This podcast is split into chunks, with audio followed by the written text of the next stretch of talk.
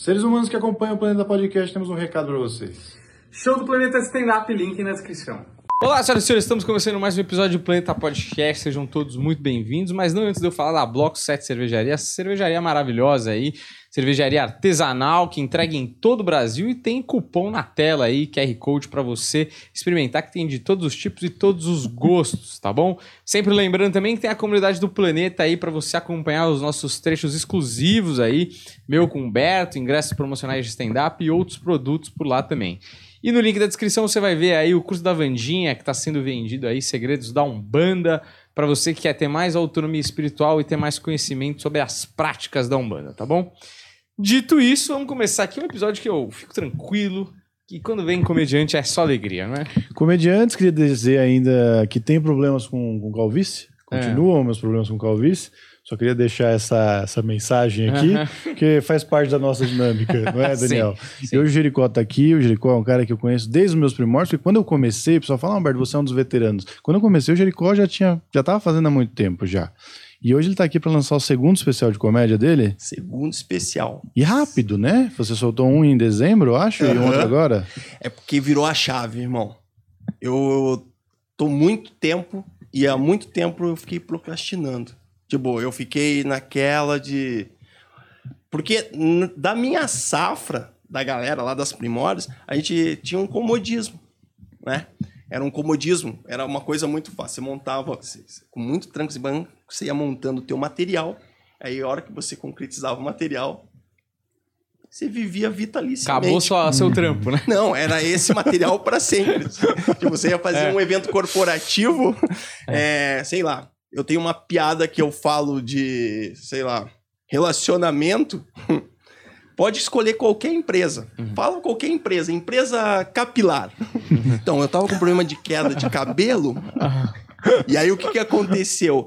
Porra, eu conheci uma mina e aí eu pronto. Já foi. ah, era isso, a gente usava tudo trucão, sempre colocava alguma coisa e, e ia. E de repente o negócio foi tomando uma proporção, tomando uma proporção.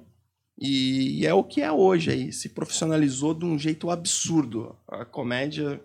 Na minha época, gente- você podia subir vídeo no YouTube, no Orkut, pelo celular. Filmava no celular e foi. Celular daquela época. Naquela época, eu tô falando do Nokia, É. que nem tinha lanterninha. Som direto, né? Não tinha esse negócio Era de gravar som o som direto. separado, mixar, aumentar volume de risada. Que eu tô Não. ligado que tem um pessoal que faz. Não, tem, Vamos- tem, tem uma galera.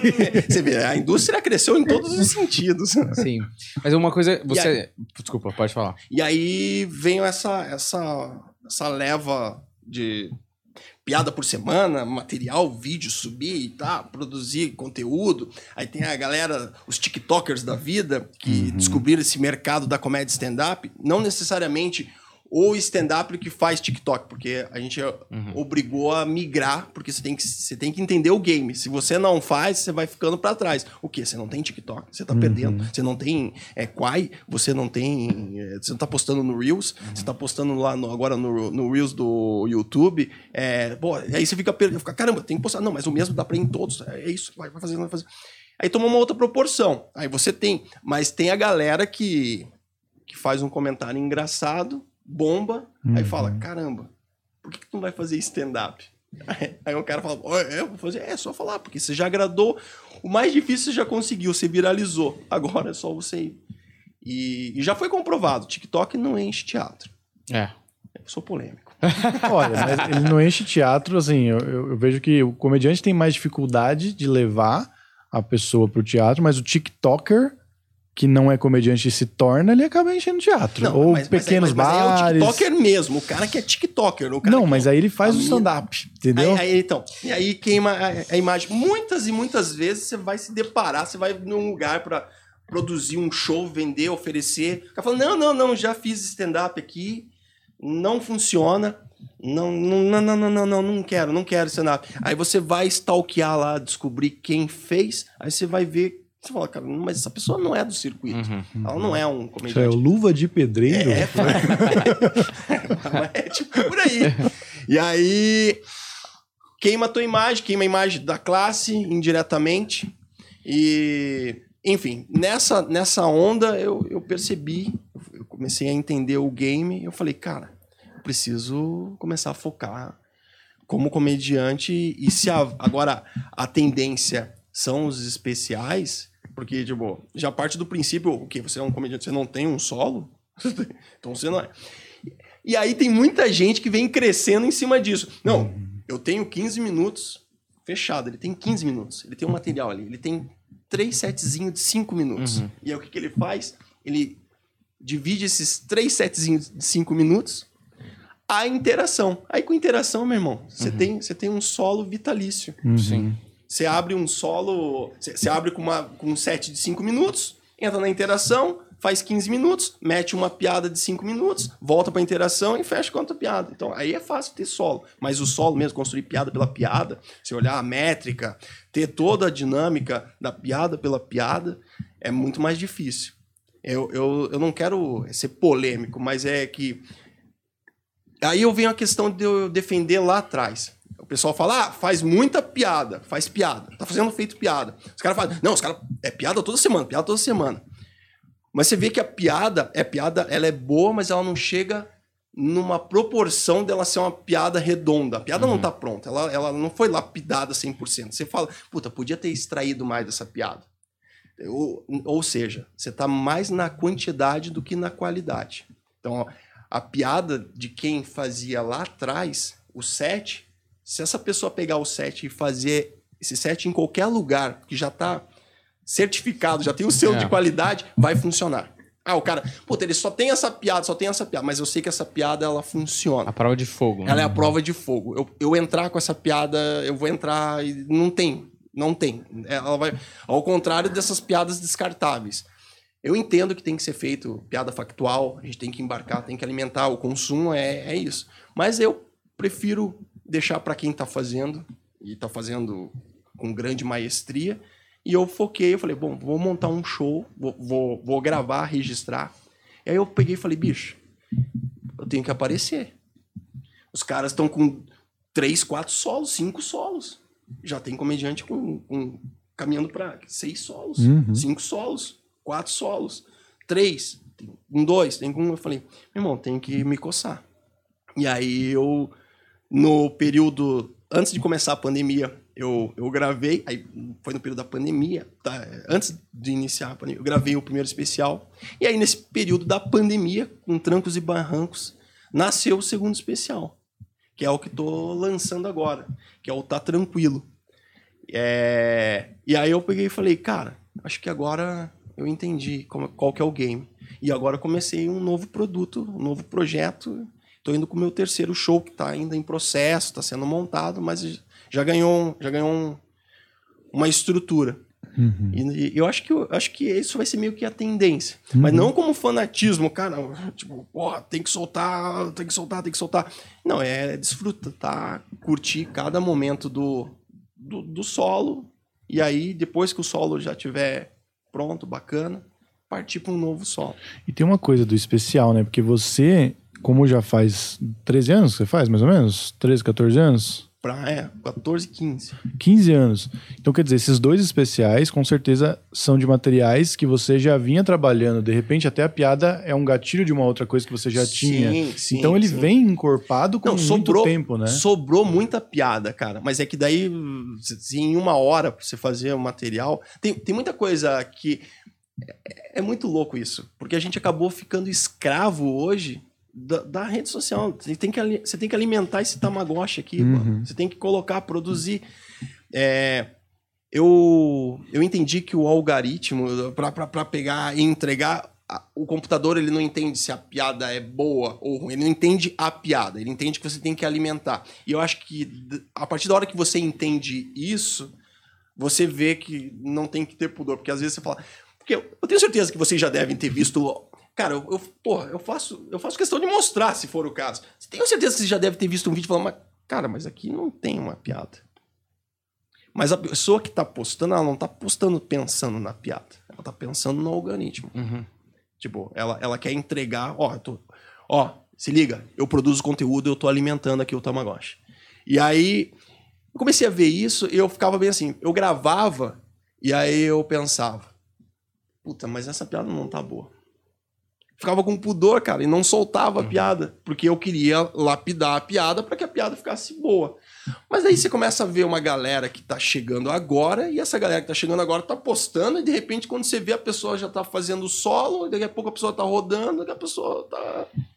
tá, tá viralizando aí nível nacional, mundial, e Netflix e os cambal. Então, tipo, a gente, a gente precisa. Tem mercado para todo mundo. Então, se esse é o game, tem que fazer. Uhum. E aí eu, eu falei, cara, vou começar a gravar um especial. Se eu ficar. Se, eu ficar. Ah, eu tenho um especial, tenho um especial, mas não. não quem não é visto não é lembrado. Deixar ele lá. Ah, o Jericó, ele tem um show dele lá, ele conta as piadas dele. E aí o, o pessoal te julga pelo que você é, pelo que você faz. Eu falei, bicho, então tem que pegar e. Se é. Ah, é só essas piadas que ele tem. Então, então tá bom, então é só essas piadas. Então gravei, tá aqui. E aí, em menos de um ano, agora tá aqui. E agora tô com outro. E tem piada que tá, que tá sobrando que talvez encaixe. Eu, tenho, que- eu tenho que usar das ferramentas que eu tenho. Cada um vai usando com o que pode.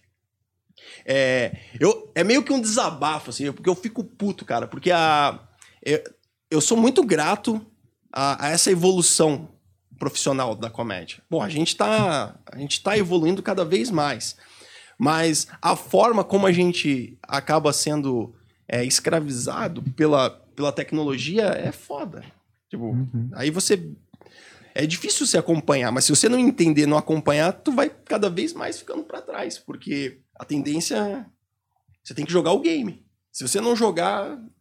Esse lance dos, dos Reels, dos TikTok, das. Cara, isso aí já é de praxe. Já, já não começa perguntando se você tem. Você já tem que ter por obrigação. É disso pra, pra cima. Falei, caralho, irmão. Como é que eu vou. Então, aí me vem, aí me vem a ideia. Eu falei, bom, então vou fazer, gravar um especial. Depois que gravar o especial, começa a fracionar eles e alimentar. E aí começa a trabalhar o outro. Mas eu não sei até que ponto isso é uma tendência, sabe? É, eu só não quero é, ser escravo, ficar dependente disso. Mas o, o consumo, a gente estava falando antes de gravar aqui, o pessoal, ah, que TikTok, é, os caras, isso lota, não lota. Eu não sei. Eu acho que va- vai do público consumir comédia. E aí, para o público consumir comédia, você tem que estar dentro do circuito, do cenário. Porque se você não está no circuito, os produtores, empresários, agentes, os caras não te chamam. E aí fica mais difícil. E aí agora eu comecei a, a produzir para poder. Ó, tô vivo. Pode parecer que não, mas eu tô, tô, na, tô na ativa. E aí surgiu a ideia de gravar esse segundo especial. O segundo especial, ele. ele. ele foi meio que um, um apanhado do que tinha sobrado de piada, que não foi pro primeiro, mas aí teve várias situações que aconteceram durante o período da pandemia. E dentro desse período de pandemia, eu peguei e falei, cara, é escrever, é escrever, fazer. Se eu não fizer, bicho, eu vou surtar. E aí eu tive, pô, no período da pandemia eu sou dos privilegiados que falam, ah, os caras que que foi contemplado com o divórcio. Eu fui, eu Um clássico da pandemia aí. e aí eu acabei. Porra, eu, eu fiquei muito mal. Muito mal. E, porra, e na época, cara. Imagina, você entra num- num divórcio, aí de repente vem a pandemia, porque aí o cano de escape, a tua terapia é palco. Só que daí acaba que vem a pandemia, o princípio da, da pandemia é não ter aglomeração. E aí, como é que faz se a gente trabalha com aglomeração? A gente precisa de público no show. Aí começou a ficar. E eu, ah. Aí eu comecei a escrever piadas sobre essa situação. E aí foi o motivo. Ah, tá tranquilo, tá tranquilo, vai rolar, vai rolar. E aí agora, assim que, que terminou essa pandemia, falei, não, eu já vou colocar meta, vou gravar, vou gravar. E aí acabei gravando. Retomou o Curitiba Comedy Club, que fechou também no período da pandemia. Vários comedies fecharam, né? Mas o Curitiba Comedy Club tinha, tinha um valor. é, Foi pô, sentido. Boa, total, total, total. Eu tava no primeiro. Foi muito louco. eu tava no primeiro dia do Comedy Club, quando inaugurou. O show, quem fez lá foi o Danilo Gentili e eu fiz a abertura. Caraca, que da hora. Foi, foi, foi muito bacana, cara. E, e no último, tava eu e o Emerson Ceará. Pô, foi um show pesado pra caralho. Muito foda. E aí a gente, mas a gente sabia que ia voltar. A gente não sabia quando. Não conseguia mensurar. Não, mas na nossa cabeça, não, vai voltar, vai voltar. Porra, e aí quando retomou, voltou ainda meio que ah, em projeto de teste, eles estavam fazendo num outro espaço. E aí, de repente, o Joca e o Juliano, donos do lado do Curitiba Comedy Club, postaram uma foto do salão que eles tinham montado para teste. Aí eu mandei na hora, eu falei, meu Deus, ficou lindo. Tava a cara do comedy gringo, assim. Eu falei, quero gravar meu especial. Como assim? Você acabou de gravar no Teatro Paiol? Eu falei, não, não, quero gravar, quero gravar, quero gravar. Eu já tenho, eu tenho, eu tenho, eu, eu- vamos gravar, vamos gravar. Não, ainda não tem que ver, vem conhecer. Eu falei, não, pelo que eu vi nas fotos, é aí que eu quero gravar. E aí eu, eu fui lá e, e quando eu vi a ambientação, eu falei, cara, tá um comedy, tá pronto, tá pronto, tudo favorece. É, não precisa mexer em nada, tem que colocar talvez um frufru aqui, outro ali e foi. Eu, eu vim com a ideia de querer gravar esse especial basicão mesmo. É, não, não com mega produção. Eu queria, eu queria fazer pelo clássico mesmo, em um comedy club e ter a parede lá do Curitiba Comedy Club. E aí foi um resultado muito bacana, cara. Tô muito feliz com o resultado. E agora começa um novo projeto aí. Tô com um espetáculo retrô. É, terminei um, um ciclo e agora tô começando um outro. Agora eu tô vindo nesse gancho de surfar nessa onda de stand-up nichado. Hum, Que é é outra tendência, né? total. A vida de podcaster. Uhum. É, isso aí, daqui a pouco nem é nicho, é mainstream, É, todo mundo se- tem um, porra. Se eles soubessem as reclamações que a gente tem pra fazer, não tem graça nenhuma, tá? Não tenho nada pra falar. E aí eu falei, bom, tipo, vou pegar, vou pegar um, vou pegar um nicho, vou, vou tentar um, nichar pra fazer um teste e surfar em cima dessa onda. Tá funcionando, tá legal, o público tá se identificando, tá rolando, tá E rolando. o retrô, você quer dizer uma coisa mais nostálgica, é isso? Isso, eu tô trazendo coisas da minha época. É, na verdade, isso refletiu por conta do público que vai assistir o show. Porque tem uma galera mais jovem que tá mandando bem, que tá arrebentando, tá quebrando, destruindo, mandando muito na comédia stand-up. Aí você vai no show, os caras têm uma linguagem que é uma linguagem. Não, não da linguagem de, de comédia. A linguagem, o vocabulário, as histórias, situações. E o pessoal da minha faixa etária fica perdido, entende? Uhum. É, tem muita gente que não sabe o que é um TikTok. Não sabe, cara. Não, não, não, não, não, vive essa parada. E aí o cara tem um set de TikTok. Hum. Aí o cara, tipo, entra um comediante e fala vou- 15 minutos de TikTok. Aí sai, entra um comediante e fala 15 minutos de, de Tinder. Aí um cara que tem 50 anos, é casado, e o cara não sabe o que é o Tinder. Uhum. E aí eu, eu fiz, eu fiz piada de Tinder, mas focando pra pegar o público jovem, eu falei, cara, se eu não fizer, eu começo a ficar pra trás. Mas eu pensei, por que não fazer piada pra galera da minha faixa etária e trazer? E aí eu eu tô me fudendo pra montar as piadas, os textos, porque quando eu trago essas piadas, a galera que tá no show, que é a galera que tá curtindo, consumindo comédia agora, às vezes fica perdido, tá entendendo? É, eles, eles não entendem o que, que eu tô falando. Mas, por um outro lado, a galera que é da minha faixa etária, a galera mais velha, embarca, compra. Tipo, é muito louco. Eu fiquei com... Não é piada, não tô testando piada, não. Eu fiquei com uma menina de 25 anos. E aí eu fui conversar com ela. Meu, você tem noção, 25 anos, a menina não viu o Ayrton Senna. Sim. Tá ligado? Ela, ela, porra, ela não sabe quem é. Cara, eu vi, eu vi o, o Ronaldo Fenômeno começar e terminar a carreira. Ela não, não tem. Ah, ah, meu pai fala do Romário. tipo assim, eu falei, caralho, mano. E aí eu falei, cara, porque tem material aí, bicho. Vou começar a fazer piada, brincar com isso, com essas situações. E é muito louco, cara. Eu. Tem uma piada que eu pego e, e comento que eu falo da. Que quando eu era pequeno, a minha irmã ganhou uma Barbie. Uma boneca Barbie, mas uma Barbie pirata, tá ligado? Mas não era uma Barbie pirata com um tapão. Era uma, uma Barbie falsificada, Xing Ling. Ah, Pra você ter noção, o nível de quanto pirata era a Barbie, você apertava o peito dela e ela falava, I love you. e aí, tipo, eu conto todo um set sobre isso, tá ligado? E que eu, na pracinha com a minha irmã, a amiguinha dela veio com a Barbie original. E eu troquei a cabeça da Barbie pra outra, Certo, tá ligado? uma lobotomia. Aí a menina viu. E quando ela viu a Barbie, ela pegou, olhou a Barbie assim, ela falou, por que, que tá diferente? Né? Aí- Aí eu falei, não sei, ela tá dodói. Aí ela pegou e colocou ela no peito assim, apertou. Ah, vou cuidar muito de você. E a Barbie, I love you. e aí o que que acontece? Mano, é tipo, eu só contei a premissa, a ideia.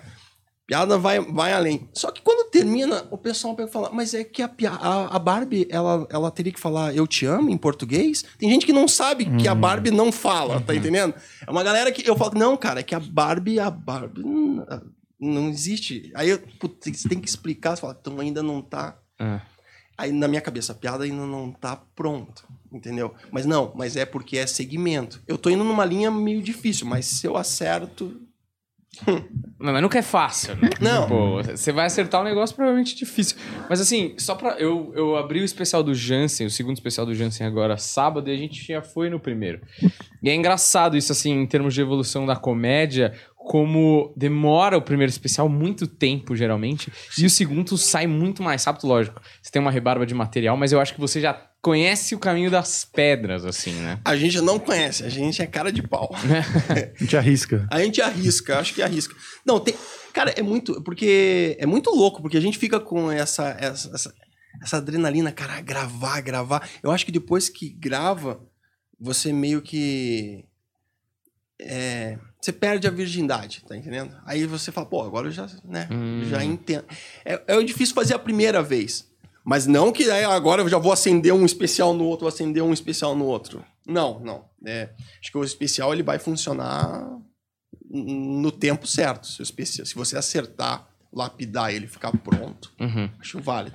Tipo assim, não é um bicho-papão e você perde um pouco desse apego, né? Que a sua geração passou então, pra mim é. é muito, assim, de que, tipo, se você solta na internet tem que ser perfeito, sabe? Não, a gente não soltava na internet porque a gente não queria entregar. Olha quanto, olha que merda que era. Eu não vou postar uma piada que é muito foda. A minha piada de encerramento, eu não vou postar essa piada. Porque se as pessoas verem essa Exato. piada, no meu show elas não vão rir. Ah, já conheço, já vi essa piada. E hoje não. A leitura é outra. É piada, piada, piada, piada. Você tem que consumir. Cara, eu faço um show junto com Emerson Ceará toda segunda-feira. A gente tá indo agora pro sétimo ano. São sete anos em cartaz, cara. Toda segunda-feira. Não parece um déjà vu entre nós três aqui, isso? e aí, o que que acontece? Sete anos em cartaz, é, tem um público que é rotativo e tem um público que é meio fiel, assim. E, e tem o pessoal que, quando descobre pela primeira vez, tem, nunca teve a experiência de ir num show de comédia stand-up. Nunca foi. Aí o cara pega e fala, pô, eu já vi os vídeos na internet, não sei o quê. Aí o cara vai, o cara se amarra, o cara vai, tipo assim, três semanas a fio, cara. Um mês a fio, assim. De repente some. va- Então, aí isso começou a, a fazer com que eu calejasse para poder estar criando, escrevendo material. Porque o cara vai, aí ele fala, puta, eu vou trazer minha, minha mulher. Aí ele vai com a mulher. Aí você conta a mesma piada, aí o cara fala, porra, você- mas tudo bem, minha mulher gostou, eu gostei, estava engraçado. Aí eu vou trazer os amigos. Aí você com a mesma piada, o cara fala, porra, É. quando é que vocês trocam material É. pra eu poder vir? Então tem isso. E aí vem essa questão de vídeo por semana, vídeo por semana, vídeo por semana. É, o Ceará tá, tá, tá nessa. Ele é uma máquina de criação, bicho. Então, tipo, ele entrou, ele entendeu o game. Acho que a partir da hora que vira a chave, que você percebe, puta, é assim que funciona, vai. Eu, eu tentei fazer um período, aí eu falei, bicho, não vai. Talvez ainda venha a questão lá de trás, de ter apego, falar, puta merda, não queria. Aí eu tentei falar, eu falei, mano, não, não, não vai, não vai. Vou focar no especial. Aí depois do especial, cada um vai tentando. Porque não existe uma regra. É, você posta o vídeo semanalmente. Você posta vídeo semanalmente no horário certo. E não acontece. De repente, um cara chega e fala: Como é que você tá fazendo? Ah, tô postando todo. Aí o cara posta, o cara, porra, mano, obrigado, deu certo. Você fala: Caralho, do meu lado o cara foi. E eu aqui fiquei. É isso, irmão. Mas muito. Isso na minha porra, na minha carreira. Eu vivenciei já. Nossa, se eu contar quantos. Puta, é muito, muito, muito. É, tem que fazer um outro podcast só pra falar nomes. É, então você chega num, num ponto que você começa a criar suas estratégias e vai, só vai. É, o não existe. Então, quando você aprende a lidar com o não, fica muito mais fácil. Porque daí você não tem um comprometimento de, de, de dor, de. Ah, vá. o comprometimento com a dor. Ah, Vem aqui, porra, que fracasso, mais uma vez, que merda. Porque... Não, não. Não é não. Ok. Vamos pro próximo. Não é não. Uma hora vira. Se não virar, tá tudo bem. Foda-se. É ligar o foda-se mesmo. É, porque se você tiver que comparar, cara, é, é meio clichêzão, tá ligado? Mas a grama do vizinho sempre é mais verde. Uhum. Então não, não compara, faz o teu, cara. É. E aí é, é nessa, eu comecei a fazer. Eu falei, vou fazer, vou fazer. E foi muito louco, porque o pessoal começou, caralho, Genicão. E eu, e eu nem me liguei que em menos de um. Cara, pra mim era muito longe isso. Eu nem me liguei, juro, Humberto. ah, é, Eu, eu, eu, eu, eu, eu, não pensei assim, caralho, menos de um ano tô soltando o segundo. Não, não, não, era, não era na minha cabeça. É que eu achei que era o momento e agora eu vou surfar nesse, nessa vibe. Uhum. Mas não é, não é uma regra. Ainda não. Eu posso acontecer, como pode não acontecer, mas se acontecer, se vocês falarem, mas como é que foi? ó?" Falei, não sei, cara. Eu não tenho uma fórmula. Porque cada caso é um caso. É, eu tenho acompanhado o, o que virou tendência, o, o, o que se torna tendência, o que a galera tá fazendo. E, e é uma merda, porque se você segue, você corre o risco. Ah, cara, a internet é foda, bicho. Você joga na internet ali, mano. Se você fizer uma parada muito foda, eles vão te falar. Se você fizer uma parada muito ruim, eles vão falar. Se você não fizer, vão falar. Então, tipo assim, faz. E foda-se. Deixa o resultado vir. É. Uma coisa que pega é, é estabelecer um método de trabalho, que é uma coisa que nos assombra aqui também, sabe? Porque apesar da cena de São Paulo ser uma boa cena, ainda é difícil você ter um show do jeito que você quer com regularidade para você desenvolver o material, seja para postar toda semana, seja para lapidar a ponto de você fazer depois de um ano um especial. É, você já esteve em todas as cenas, já puxando outro déjà vu também, teve na cena do Rio, tem uma Rio boa Janeiro, história. Rio de Janeiro. Mas é, eu queria que você falasse no geral, assim, por ter rodado, porque, como eu falei, a, quando, quando eu tava começando, eu lembro de você vindo para São Paulo para fazer show. E, e é uma parada que, que contribui, né, para você entender onde você funciona, como você funciona, como você faz para funcionar em todos os lugares. Vamos lá. É... Cara, eu, eu acredito que São Paulo é a serra pelada dos humoristas. todo, todo humorista vem garimpar aqui. É a vitrine, não adianta. Teve uma época que era Rio e São Paulo. E teve uma época que era Rio, São Paulo, Curitiba. Aí teve uma época que era Rio, São Paulo e Brasília. Então, tipo, te- teve vários momentos na cena, assim, que, que, que tinham assim, um circuito.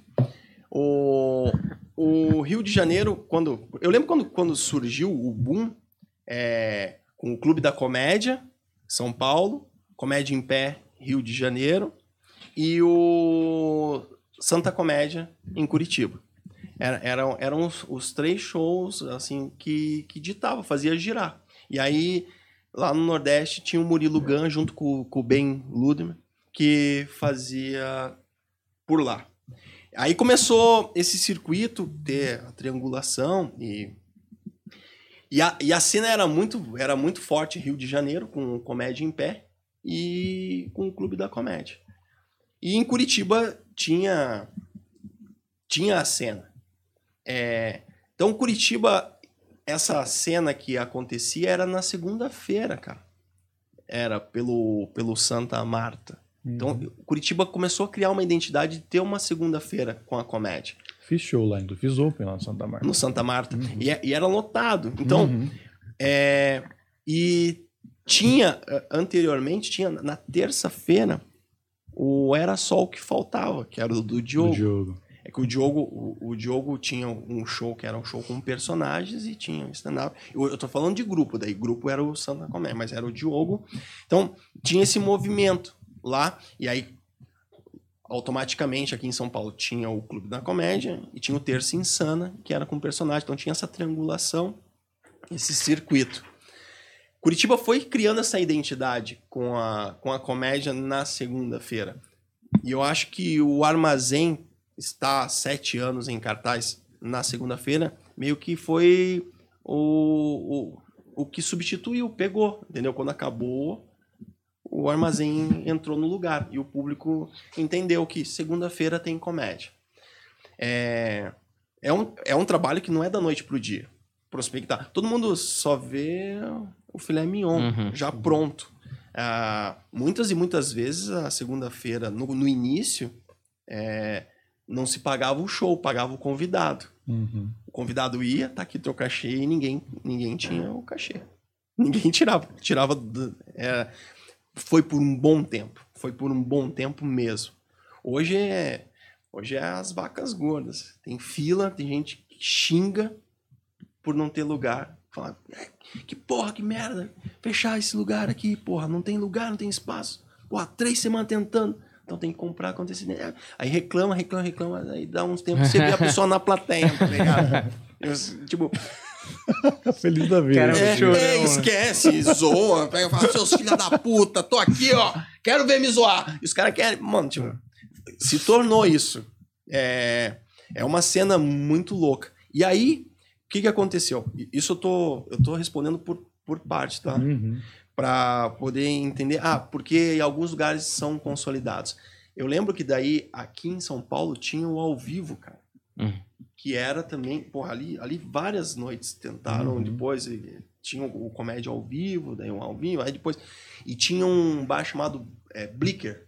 Blicker Sim, Street. Claro. Então, é, tinha, tinha essas noites que eram. E lá, em- e lá no Rio de Janeiro, Comédia em Pé, é, ele, ele começou a fazer, ele, ele chegou a fazer na época num bingo, tá ligado? Que era. Caralho.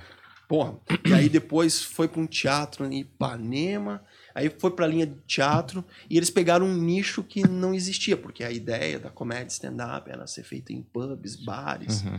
Foi feita uma cartilha com os dogmas do stand-up. a grande bíblia. A grande Bíblia. É, tu, pô, e aí e não podia usar cara, era cara limpa, não podia usar adereço e tal. E, e tava tudo sendo descoberto no, a gente tava aprendendo, ninguém não, não tinha uma regra para isso.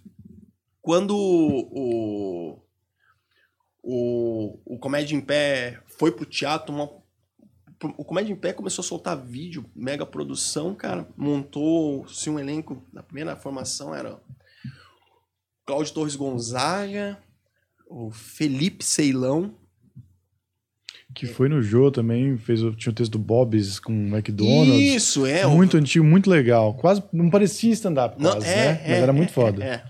Então, é- era ele, o Cláudio Torres, o Caruso, aí depois daí entrou o Fábio Pochá, Paulo Carvalho. Paulo Carvalho.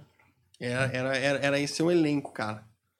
Era um elenco muito, muito forte, muito estruturado. E em São Paulo também, daí Marcelo Mencio, Marcelo Leal, é, Oscar. Oscar Rafinha. Filho, aí o Rafinha Bastos, aí Danilo Gentili, Fábio Rabin foram, foi chegar. Eu lembro quando apareceu o primeiro vídeo do, do Danilo Gentili com o bonezinho né, e o Rabin com uma, com uma camiseta que tinha uma cadeira de direção, assim, o primeiro, primeiro vídeo falando da mãe, então.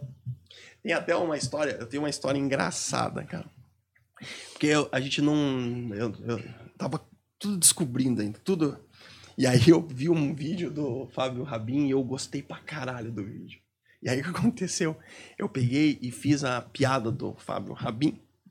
E eu fiz a mesma piada, a mesma piada, eu gravei, e aí eu postei e mandei pra ele. E aí, olha a minha interpretação. Eu adoro você, cara. Meu Deus do céu, mas Rabin, Morgado e o Danilo, mas me metralharam, pô, você tem que tirar, não pode, não sei o quê. Aí, ah. E falei, não, cara, mas, cara, eu me identifiquei, é muito. porra, era tudo muito surreal. Aí tirei, porra, Tempo depois, hoje, porra, amigo, saiu, eu, a minha filha, junto com a filha do Rabinha, nossa, se tornamos amigos. É, coisas loucas que aconteciam lá, lá atrás.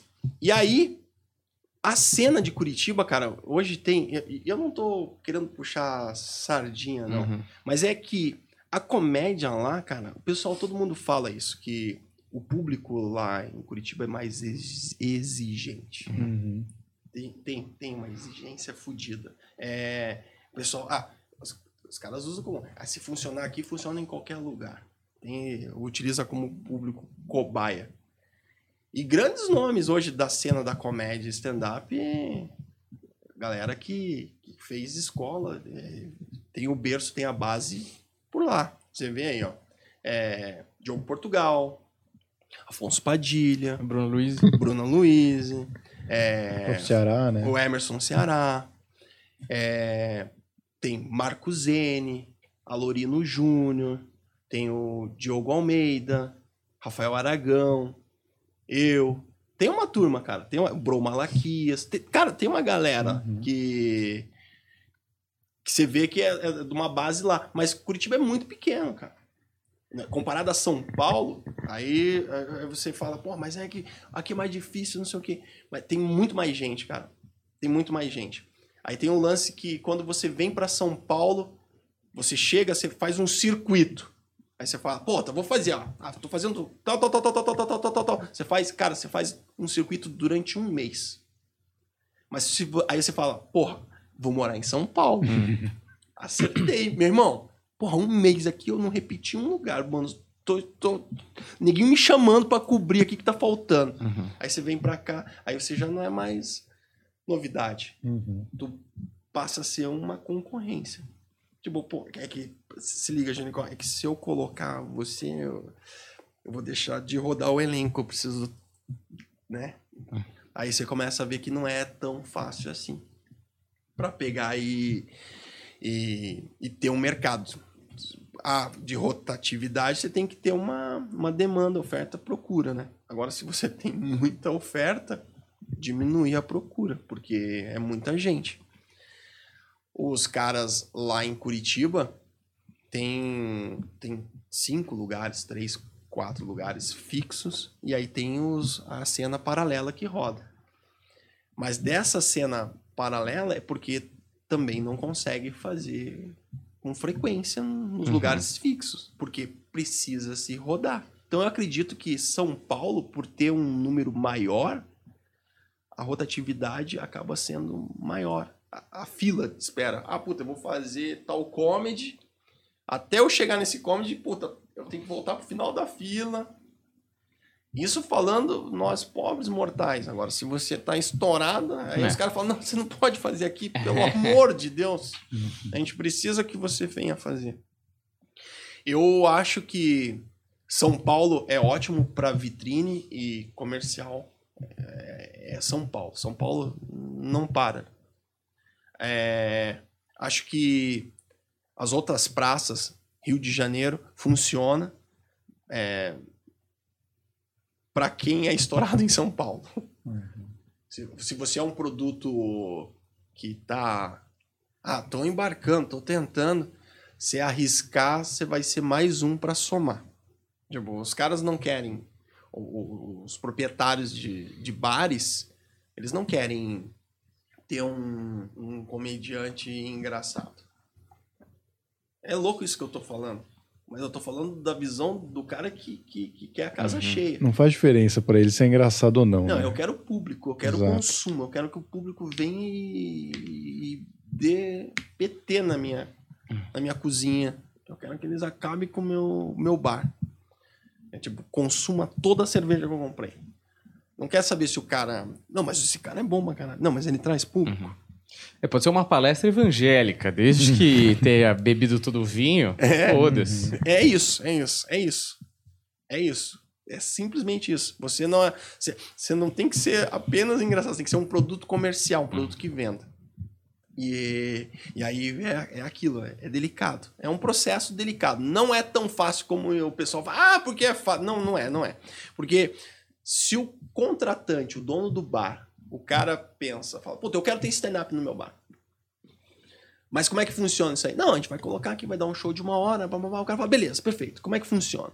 Ah, é, tá, tá, tá, tá, tá, então, tá, beleza, vamos fazer. Aí faz o primeiro, o primeiro é um estouro, arregaça. Aí faz o segundo, o segundo é bomba, cara. Aí faz o terceiro, ele fala, "É, não sei o que aconteceu, porque, não- porque ele não compara É. o, o crescimento, ele compara com o primeiro. Aí, aí faz o quarto, aí ele fala, porra, ele não entende que é final de mês, que o pessoal, tipo...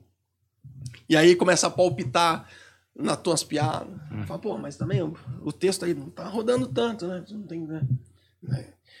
E aí começa a pesquisar um pouco de internet, fala, e aí, quando é que você vai trazer o, o, Thiago Ventura, Afonso Padilha, o Emerson Sempre os Senna? mesmos nomes. né, que as E o bar do pessoas cara querem, tem né? 60 pessoas. É, é, Exatamente. 60 pessoas. Pô, eu vi que vocês são amigos no, no Instagram. Você não consegue falar pro cara pegar e. Pô, pede pra ele dar uma, Nem que seja pra dar uma palhinha. O cara não tá fazendo nada, né? O Ventura não tá fazendo Agenda de nada. boa. É, É, tranquilo. Aí, aí, tipo, você fala, caralho, mano. É difícil, entende? Você tem que. Agora, se você é, consegue fazer o, o básico ali, mas o básico bem feito, o público com- começa a entender, consumir, você começa a... o, o dono do bar tem que jogar junto. É difícil você achar um bar que. Eu lembro que tinha, tinha um bar aqui também que também era arqueria, não tinha? É, o Willy Willy. É o Willy Willy. Winnie Winnie. A gente ficou lá seis anos em cartaz com Comédia Império. Era, era, é, olha, são seis anos, cara. Uhum. Tipo, se não joga junto, cara, fica difícil. Fica difícil. E era no domingo, né? Era no domingo, cara. A gente... Pois é, ó, cara, é, é bizarro. Você vê que tem esse lance de fidelidade. Porra, é isso. O cara acreditou e a gente pegou uma fase muito boa que a galera tava indo pra ver comédia. Sim, E tinha o, a, a venda no, no site, no Peixe Urbano. Peixe Urbano, o Groupon, é, eu lembro Tava disso. funcionando essa muito, fase. assim. É, A gente chegou a Você fazer que duas tá sessões. acompanhando agora nós pelo podcast, Uhum. você que não sabe o que é Groupon, Peixe Urbano, venha no meu show retrô. Pô, mandei agora um jabá aqui. Inclusive, bota o, o flyer do show dele aqui que eu achei muito bonito. Tem todo um conceito. Caça no Instagram dele aí, tem aí o, o flyer do retrô muito bonito, velho. Depois eu fui ver que você é formado em marketing, eu entendi porque tá. É, tem que fazer Ah, isso, né? Usar entendi. paleta de cor e os caralho, tem que fazer tudo. Mas ficou bonita essa daí, né, Ficou cara? muito da hora, cara. E agora você tá com o cabelo preso, mas lá você tava com o cabelo mais Não, ele soltão, tá, ele né? tá. É porque eu, eu, eu vim pro podcast de vocês, eu tenho que falar. Vai ter outro déjà vu. É, eu tava me apresentando, cara, em Curitiba. Olha como que eu cuido com as palavras, Uhum. porque, né? Eu estava me apresentando em Curitiba. E aí eu saí de Curitiba pra vir pra estar aqui hoje. Viajei. Estamos honrados. Estou porra. virado. Então, E é, a ainda cocaína bem- rolando solta. Cara, nunca. E que bom que não passa cheiro, porque estou, estou eu virado, embarcado no ônibus e, e aqui estou. Quantas horas de busão? Foram seis horas e. sete horas. Sete horas de busão. Depois de um show, hein? Nossa. Fez um Caralho. show, sete horas de busão. Olha, ó. Jaraguá do Sul. Ah, esse show foi? Não. Não, esse. Dia 29, vai ser ainda. É um né? comedy, ó. Tobata. Tobará. Tobata. Tobata. Tobará. É Tobata. em japonês. Sabe o que, que é Tobata? Eu também não sabia. Tobata é aquele tratorzinho, cara. É. Que, que, que puxa as madeiras. Ou... Ah, é? Aquele tratorzinho. Os caras fizeram, deram o nome de Tobata. E por que que eles escolheram esse nome? Ah, irmão, eu já cheguei na função de descobrir o tratorzinho. Aí, porra, é, porra abre no, no Google aí, escreve Porque parece aí, por um- quê? uma ferramenta tão longe da comédia. né? É, o- Mas eu gosto, porque vai dando assim, ó. Tem tanto comedy club que já não dá mais pra ficar botando é, genéricos de risada, de Sim. engraçado, que Sim, é. sim. Então É, o cara Tobata- KKK Comedy Club não dá, Não né? dá, Não, entendeu? Já é demais. Tem o Haha House, que já é indo pra esse caminho. Os caras. Então, É verdade, Precisa, é né? verdade, é verdade. eu acho que é isso. Tem que ter, tem que ter lá o Comedy Clube do Cão. Exato. Tem que ter, entendeu? Boa. Foda-se. Tomar... Bom. Eu, eu, eu tô querendo muito montar um comedy club. Se eu montar um comedy club, vai se chamar Jericomedy. Comedy. Não poderia ser Você quer montar só né? por causa do nome ou porque você quer montar mesmo? É, tem um. Tem, é, vai pelo nome. Né? Comediante, né? Só pra sustentar Só pra ter uma piada. É, eu eu tinha, uma, Eu eu tinha um investi amigo, todo o meu dinheiro, eu vendi um minhas amigo- Cara, eu tenho uma casa, mano. O sonho dele era abrir negócio por causa do nome. Ele queria abrir uma lanchonete árabe que chamasse Que Beleza. É verdade. Eu com Jericomedy. Eu tenho a sensação que isso acontece com todos os donos de pet shop. Porque dono de pet shop, trocadilho, é uma coisa que anda É, a- junto. é, tá assim. paralelo. É, é isso. É. Mas o Jericomedy, eu, eu, eu até sondei lá em Curitiba. Eu queria montar um comedy pequeno. Eu acho que é uma, é uma tendência ter comedies pequeno. O Patrick foi o pioneiro, acho que deu o start com o Clube do Minhoca, e daí veio surgindo vários comedies pequenininhos, assim. É, tem um comedy em Blumenau que ele é lindo, cara. Ele é um mimo. É o Porão Comedy Club. Se você tiver a oportunidade de procurar nas redes sociais lá, é Porão Comedy Club, fazer um passeio, um tour. É em. Canoas? Não, é. Não, é em Blumenau. Blumenau. É do Canoas Irineu, é né? outro. É do Irineu Nicoletti. Tô isso. ligado. Cara, é coisa mais fofa. Cara, parece que você tá entrando assim num comedy da gringa, assim. Um porãozinho mesmo. assim. Uhum. Puta, é, é teto baixo, assim. Pequenininho, assim, intimista. 80 pessoas. Antes era pra 60, agora abriu, acho que é 80, 90 pessoas. E aí quando eu vi, eu falei, cara, mano, eu tenho que montar, eu tenho que montar. E aí fiz convite pra todos os mais prováveis comediantes. Mas aí entre querer e montar, tem uma linha tênue chamada dinheiro e tempo. E trabalho. Nem todo Muito. mundo gosta muito de trabalhar. É. não. Isso é bom, é importante Cara, dizer sobre essa. A galera subestima o, o tanto de trampo que dá ter um comedy no sentido do dia a dia, né? Porque, porra, a hora do show lá é de boa, assim. Agora, botar a gente lá dentro, é funcionário, é o garçom. É, no começo a osso. gente só pensa, fala, cara, eu quero fazer o show pra ter, montar uma parede bacana, É. gravar os vídeos, produzir o conteúdo. É, vou ter show sempre. Eu vou ter show sempre, testar material, o bicho vai pegar. Mas não é, cara. A a hora que você entende que tem que ter um ar-condicionado ligado, É. você fala, caralho, o ar-condicionado ligado. Não dá pra. Não, tem que ter um ar-condicionado ligado. A hora que você entende que não é aí que tá o faturamento, o faturamento tá na cozinha. Uhum. Aí você tem que ter alvará pra vender batata frita. É, aí tem que ter um padrão pra f- fritadeira. Saída ser de um- incêndio, dá saída de incêndio. Aí funcionário, aí você começa a folha de pagamento, taxa. Ah, vou pagar. Aí limpeza. As pessoas vão no banheiro, né? Aí alguém tem que limpar É. o banheiro, bicho. É, aí eu, eu- na, na minha empolgação, falei, cara, eu vou fazer um come de cerveja, um único tipo de cerveja, um único tipo de refrigerante, água e amendoim. Mas, cara, porra, amendoim, bicho. É. Você acha que você vai, você vai enriquecer? Falei, não dá, não dá, não dá. Aí foi me explicando, eu comecei, em cada comedy que eu ia, sempre trocava uma ideia. Aí eu falei, "Ah, agora ainda não dá pra montar o Jericomedy. É, eu, eu acho que o negócio mais é a, a engenharia, a engenharia econômica do comedy, eu acho que é o mais difícil. Porque o- eu acho impressionante como ainda não, exige, não exigem em comedies do Brasil, assim, é, uma- um mínimo de consumação.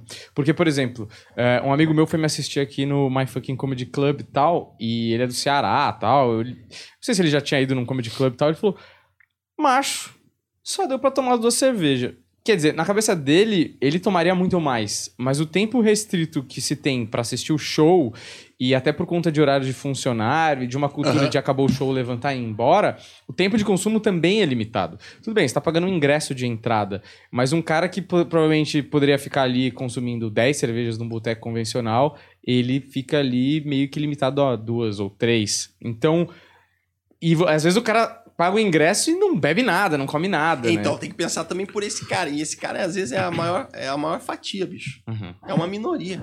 É, porque daí você vai pensar assim, é, pensando como proprietário do comedy. Você vai pensar assim, pô, vou pôr uma sessão. Os caras vão comer, beber. Ah, o cara pode tomar duas, três. Vamos tirar uma média. O cara tomou três em uma hora.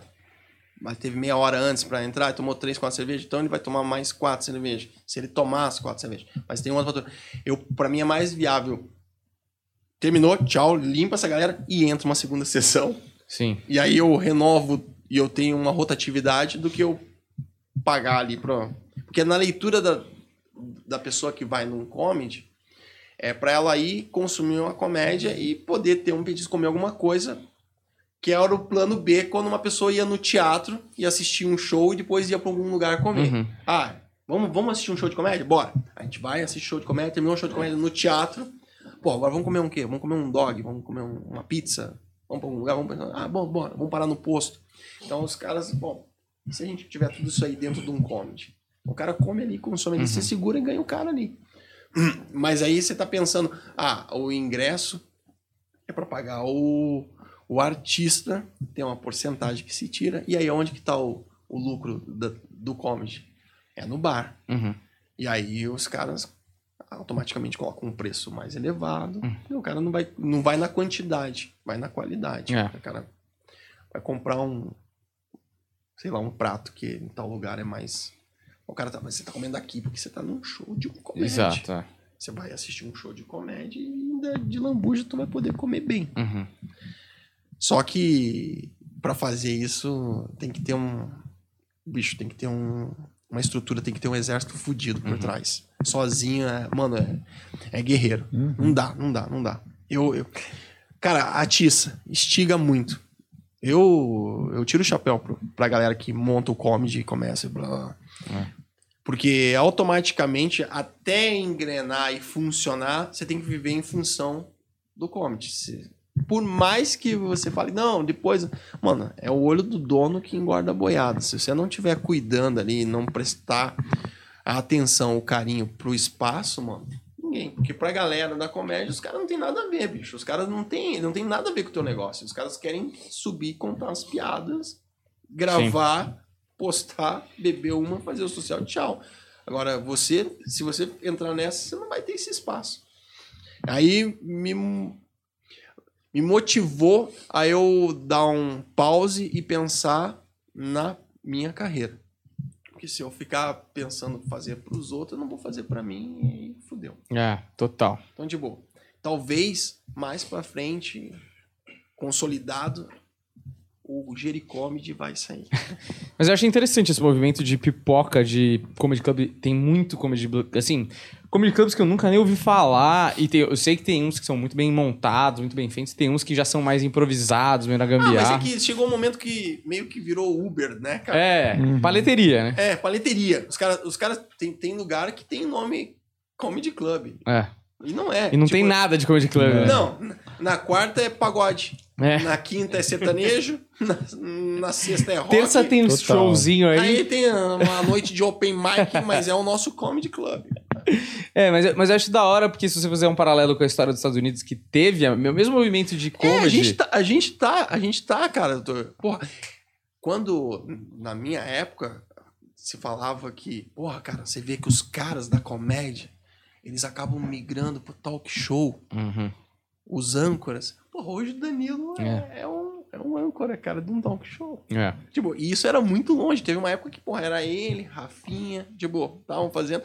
O Adnet. Adnet. Você vê, cara, os comediantes humoristas fazendo. É, era muito longe na minha época, porque com base na cartilha do stand-up, o comediante não pode escrever para outro, você tem que falar sobre a sua própria história. Hoje não, mano. Hoje tem uma galera que escreve roteirista. Coisas que é um processo, mas ainda nós estamos anos luz atrás, Sim. porque lá na gringa tem, tem faculdade, cara, de roteirista. Então, tipo, tem curso técnico pra escrever.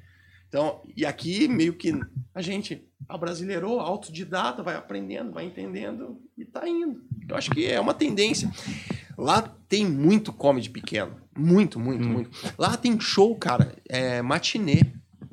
Tem show à tarde, tem show, tem, tem comedy que, que gira, assim. Você está passando pela rua, tem, tem cara filipetando, os caras. Ô, vem assistir o show hoje, agora, 5 horas tem tal, tal, tal, tal. Você entra assim, tem uma, uma cartilha, assim, com o nome de todos os. E, e corre o risco de você. Você paga barato pra assistir um show de comédia de dia, ainda corre o risco de você ver um medalhão da comédia passando pelo comedy. Né? Você pagou 10 dólares, 5 dólares, É. viu um, sei lá, Bill. Bird, é, É. o Chris Rock. Cara, tem um, a gente tem um quadro Falando da aqui. gringa, só antes que eu me esqueça, cara, eu fiquei muito feliz que o Danny Cook voltou, porque ele é da minha época. Ah, dos primeiros vídeos que chegavam ao Brasil era na época que ele tava estourado, né? Então porra, a ele gente viu muito, vocês viram, né? Vocês viram esse especial dele que ele gravou na casa dele? Cara, eu não vi. Eu tô vendo os antigos dele na HBO. Inclusive, eu tem o- me sinto velho. cara. Mas ele soltou no YouTube dele. só ou soltou algum streaming? É, é, ele, então, ele fez o o que eu acho que vai acontecer é uma, é uma tendência.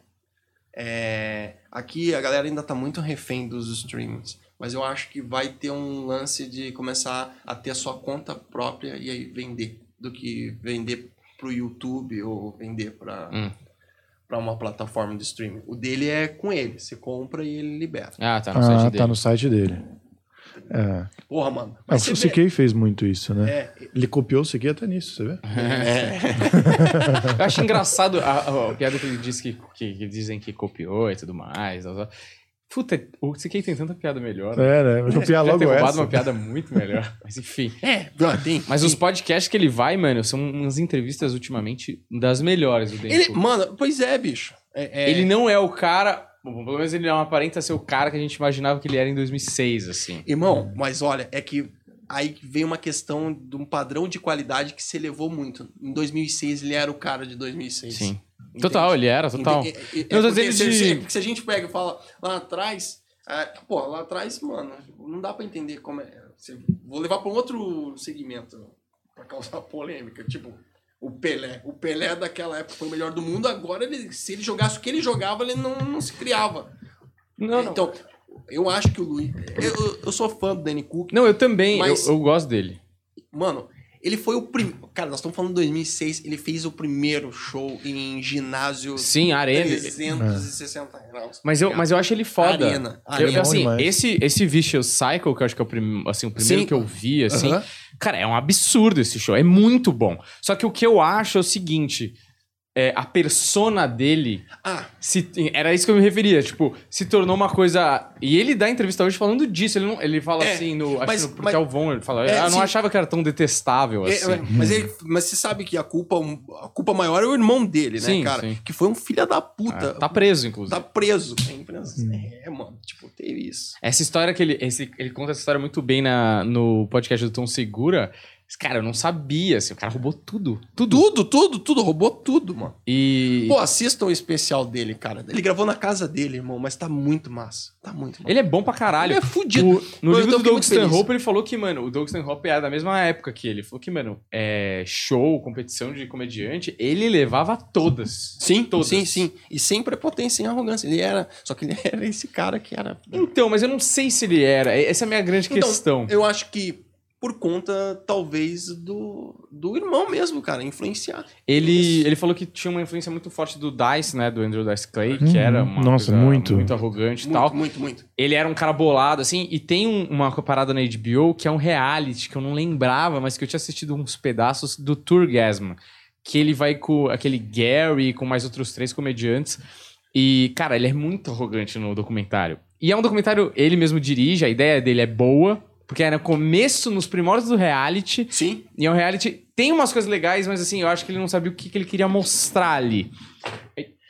Ah, Humberto, eu entendi. E. e... Estão tocando aí, eu vou arrumar aqui. E ele. E aí, aí ele mostra uma persona meio. O que o Kevin Hart, assim, lembra um pouco o que o Kevin Hart mostrou nesse último documentário. que Ah, ele- sim, sim, sim. Meio escroto, meio. Prepotente, né, um cara? pouco demais, assim. Um pouco, é, É. totalmente prepotente. É. Putz, mas eu tenho menos simpatia no Kevin Hart do que do no Danny Cook. Eu simpatizava muito mais com o Danny Cook, velho. Eu, me parecia do show do muito Danny mais Cook. claro o que ele tava fazendo pra mim do que o Kevin Hart se perde um pouco, eu acho, no personagem, assim, no fora, sabe? Então, mas é, eu acho que é proporcional à época. O Kevin Hart agora, ele é um prepotente. Que o Danny Cook foi, né? é o que o Danny Cook foi. Porque muita gente vai pegar e falar, não, ele era o queridinho, mano. Ele era, porra, é, é, cinema, filme, ele fazia. Mano, ele tava em tudo. É o que o Kevin Hart que tá copiando também. Chupa. Sim. Até o show em 360 igual. É. É, mas ele era um monstro. Tem umas histórias que ele conta bizarras. Ele foi fazer um- uma reunião de desenvolvimento de projetos. Que nos Estados Unidos tem muito isso. Aqui não existe, né? Eu te pago pra você desenvolver umas ideias e aí depois eu vejo se eu quero ou não a ideia. É, é. Puta, isso é um mercado, Não, hein, cara. foda. Isso Mas não existe aqui, né? Eu- pelo menos eu nunca vi.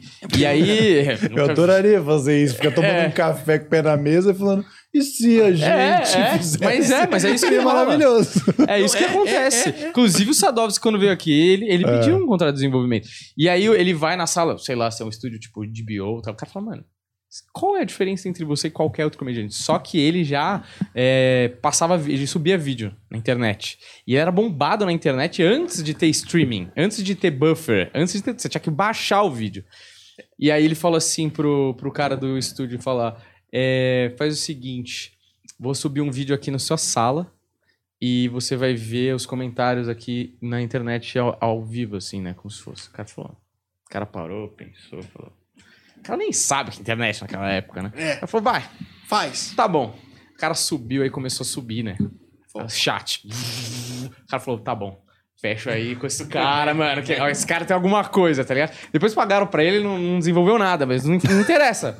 Não, não interessa. Ele ganhou uma grana. golpista. O cara tinha um robozinho, tá ligado? Não, mas, mas não é Se golpista. fosse ver os comentários, era tudo de indiano. Ele É não tipo- tinha capacidade de desenvolver, mas ele, cons- ele tinha Não, não é público. isso. É, esse é o problema da cultura do Brasil. Não, não necessariamente um, um- um trabalho de desenvolvimento tem que dar alguma coisa. Vai virar alguma É um investimento, cara. É, um o cara monte não pagou, dá vai nada. funcionar? É, vai funcionar ou não. É Exato. isso. É lá, se trabalha muito com volume, não é tipo, tipo, é, você é um investimento. Cara, eu te acho talentoso, não É sei um o que lá. Você vai lá e desenvolve. Você desenvolveu um produto lá. Porra, é legal pra caralho, mas minha grade tá fodida. Eu não consigo colocar isso agora. Eu posso engavetar e depende do acordo que eu faço com você. Mas o que eles entendem, que aqui no Brasil é muito longe por uma falta de verba, muitas vezes, é que, cara, você lança, é, sei lá, 80 séries no estúdio pra três vingarem pra caralho e ser um ano muito de sucesso. Tipo, Cara, você é- ficou foda esse É uma ano, tá loteria. ligado? ah, quer ver um caso que é, que é muito isso da, da- dessas histórias? O Two and a Half Men. Uhum. O primeiro, o, o piloto, eles foram pilotar pra apresentar e o piloto já entrou. Você tem noção, cara, você fazer o piloto e o piloto já vai pro ar? É. Os caras falaram, cara, não, é, esse aqui é o piloto que a gente vai fazer. Tá, vamos gravar. Gravou? Não, a gente já pode gravar a série já. Sim. É em cima disso. É. Os Mas é muito raro, né? Tipo, é uma pra dar certo. Tanto é que eu, eu trago só ele de exemplo, eu não sei outro. Ah, o Seinfeld era pra ter sido cancelado na primeira temporada. Ele não foi porque precisava de, de um, de um slot ali que tava vazio. É, é. Falaram, ah, bota a segunda temporada aí, mais barata. E Virou na segunda temporada, mas poderia nunca ter virado, né? Eu tô lendo o livro do, do Walt Disney, é um livro com umas histórias meio alternativas, assim. E, cara, é impressionante o número de coisas que não foram Que pro não ar, de ideias e Que é tentativas. boa. E tipo assim, o não. parque. Não, ideias boas, tá ligado? O parque do Walt Disney surgiu de, de, de um hobby que ele fazia na casa dele de pegar é, miniaturas de coisas e ele ia lá e construir, tipo, ah, construir a miniatura de fogão e vendeu para umas pessoas, mas tipo assim, ele não precisava do dinheiro, ele só queria ver se as pessoas gostavam. E aí ele começou a comprar miniaturas do mundo todo e montou um cenário de faroeste onde tinha um, um robozinho lá que fazia a cena do filme que eles já tinham. E aí ele falou, vamos fazer esse parque ser itinerante. Aí não deu certo o parque itinerante. Ele falou, mas e se a gente fizesse grande? Porque não tá funcionando os robôs pequenos. E aí montou, tipo, foi começar a investir. A Disneylândia virou de várias ideias aleatórias de coisas que ele, fez e não deu certo. Juntando. E tá ligado? Então, tipo assim, aqui, além do, do investidor, da rede TV, não ter a paciência, a gente encara tudo como um fracasso muito grande. E às vezes o fracasso faz parte de uma ideia que você vai, assim, com piada, né? Sim, a gente sim, tenta, sim. tenta, tenta, o negócio vira uma outra coisa lá na frente, tá ligado? Não, mas tem. É que tem, tem que também ter discernimento, né? Tem que ter uma hora de parar. Porque às vezes. Não, com certeza. às vezes- não, é porque ah, não, é um fracasso. Porque os caras escutam daí o podcast e falam, não, tem que continuar. é Tem que fracassar. O O cara eu nem escutei melhora. lá no podcast, os caras falaram, mano, o Walt Disney, cara, ó, o cara com 65 anos. Eu acredito nessa piada. Eu vou nessa piada. 65, agora vai. Os caras são anti-coach, né? Desista. Desista na hora certa. Você não é o Walt Disney, só tem um Walt Disney. É, não Caso vai não ter, é. não vai ter o Walt Disney. Ah, No Brasil, o Roberto Marinho gastou o tiro. Já era, não tem mais. Não tem mais, não tem. Ó, nós temos um quadro aqui super original aqui no planeta pra puxar histórias de famosos. A verdade é essa, a gente quer corte com cabe- a cabeça do famoso na, na tela. Então eu Como vou é que é o corte do famoso? Isso, é, é, ah, é só por isso. Não tem na, nenhum objetivo artístico. É só pra você contar histórias que você passou com essas pessoas. Obviamente vão ser histórias boas, porque você viveu a história com essas pessoas. E depois a gente vai soltar uma thumb com a cara do famoso. Entendeu? E aí vai potencializar essa entrevista. Porque o, o Walt Disney só tem um. Entendeu? A gente tá fazendo uma coisa séria aqui. Tá? Põe aí os famosos aí que o Jericó conviveu aí pra ele contar histórias e podres. Quero podres, hein? Cara, agora é um momento polêmico, é pra. Vocês querem. Vocês querem. Não, não. Não, Só, tipo. não. É zoeira. Você quer o momento, aquele momento, tipo assim. Não, Não, você pode contar uma história, ou falar sobre a pessoa, ou alguma coisa que te lembra, ou sei lá. Ah, esse puta aí, cara. Emerson Ceará. Eu tiro o chapéu. Não é esse o quadro? Pra quem você tira o capacete? É, É isso. pra quem você tira a, a cápsula do microfone podcast? um cara bem segmentado. Pô, Emerson Ceará, irmão, ó, tem uma história. Ele, ele já contou é, em alguns podcasts e hoje eu vou falar do outro ponto de vista. Que ele pega e fala que eu sou o padrinho dele na comédia. O que que acontece? É, eu tive uma fase que eu tava em alta e eu tava fazendo e rodando e tava na TV, tava fazendo show e, e- e funcionando, metendo duas sessões no Curitiba Comedy Club lá no passado. E aí eu já não morava mais em Curitiba, tava morando em São Paulo. E aí, espora... não, tava morando no, Rio de Janeiro. E aí, esporadicamente, eu, eu, eu ia pra Curitiba e fazia show lá. E tava o Curitiba Comedy Club bombando. Eu tava na fase das vacas gordas. Sábado, dia nobre, duas sessões, lotado. E aí, o que, que aconteceu? O... João, o Joca, a Rose e o Juliano falaram, ó, tem um garçom aqui que ele é muito bom, ele é engraçado, ele é engraçado. Ele Aí a Rose foi no camarim conversar comigo e falou, ó, esse menino é muito bom. A gente queria dar uma oportunidade pra ele, o pessoal não dá. E o pessoal não dá, porque tinha um preconceito, cara. Tinha, tinha um preconceito. Ah, não, porque é funcionário, né? Não, o cara é garçom, não vai subir no palco. E aí eu, eu peguei e falei, chama ele aqui no camarim aqui pra conversar comigo. Aí ele foi, eu peguei e falei, falei pra ele, tô, faz cinco minutos de abertura. Aí ele falou, não, tá bom, cinco minutos, cinco minutinhos, cinco minutinhos. Aí ele fez, foi um- uma água, cara. Aí eu, aí eu peguei e falei pra ele, eu falei, não, tu vai fazer a segunda de novo. E aí ele fez. E aí olha que louco isso. Eu peguei e falei pra ele, toda vez que eu vier, tu vem, tu vai fazer, bicho. Aí passou um tempo, ele tava com umas piadinhas, tinha um- ele tinha um livrinho, de, um caderninho de, de revistinha. Revista, não lembro qual que era, não lembro, não me recordo. E aí ele tava com esse livro de caderninho. E, e ele foi contar as piadas, ele contou as piadas. E aí, no Curitiba Comedy Club, a parede, ela era toda zebrada, assim, tipo assim, preto e branco, preto e branco, preto e branco. E ele foi fazer o show, a abertura abriu e, deu uma água. E aí eu entrei, fiz o show, terminou o show, chamei ele pra conversar. Eu falei, você tá vendo aqui, ó, esses, essas linhas aqui? Cada linha dessa é um cu que você falou. Eu falei isso pra ele. Eu falei, amor, mano, você tem que dar uma limpada no teu material. Olha a merda. Tempos depois, cara, o tempo passou, o cara se tornou um fenômeno. É uma, Uma metralhadora de cu. é uma metralhadora de A cu. arte de falar um cu, A né? arte de falar um cu, ninguém fala um cu com tanta maestria como ele. E. E aí, cara, o tempo passou, eu. Eu segui minha carreira, ele seguiu a dele, aí foi acontecendo, foi acontecendo. O cara se tornou esse fenômeno que é hoje. E aí tem uma parada que é muito louca, cara. E a, a comédia, eu acho que são pouquíssimos profissionais que têm o lance. Não é porque é comigo, não, tá? Uhum. É, quem convive com ele sabe. Tem um lance que é a parada de gratidão. E eu já falei pra ele, meu irmão, você já pagou mais do que. Eu não fiz nada, eu só te coloquei.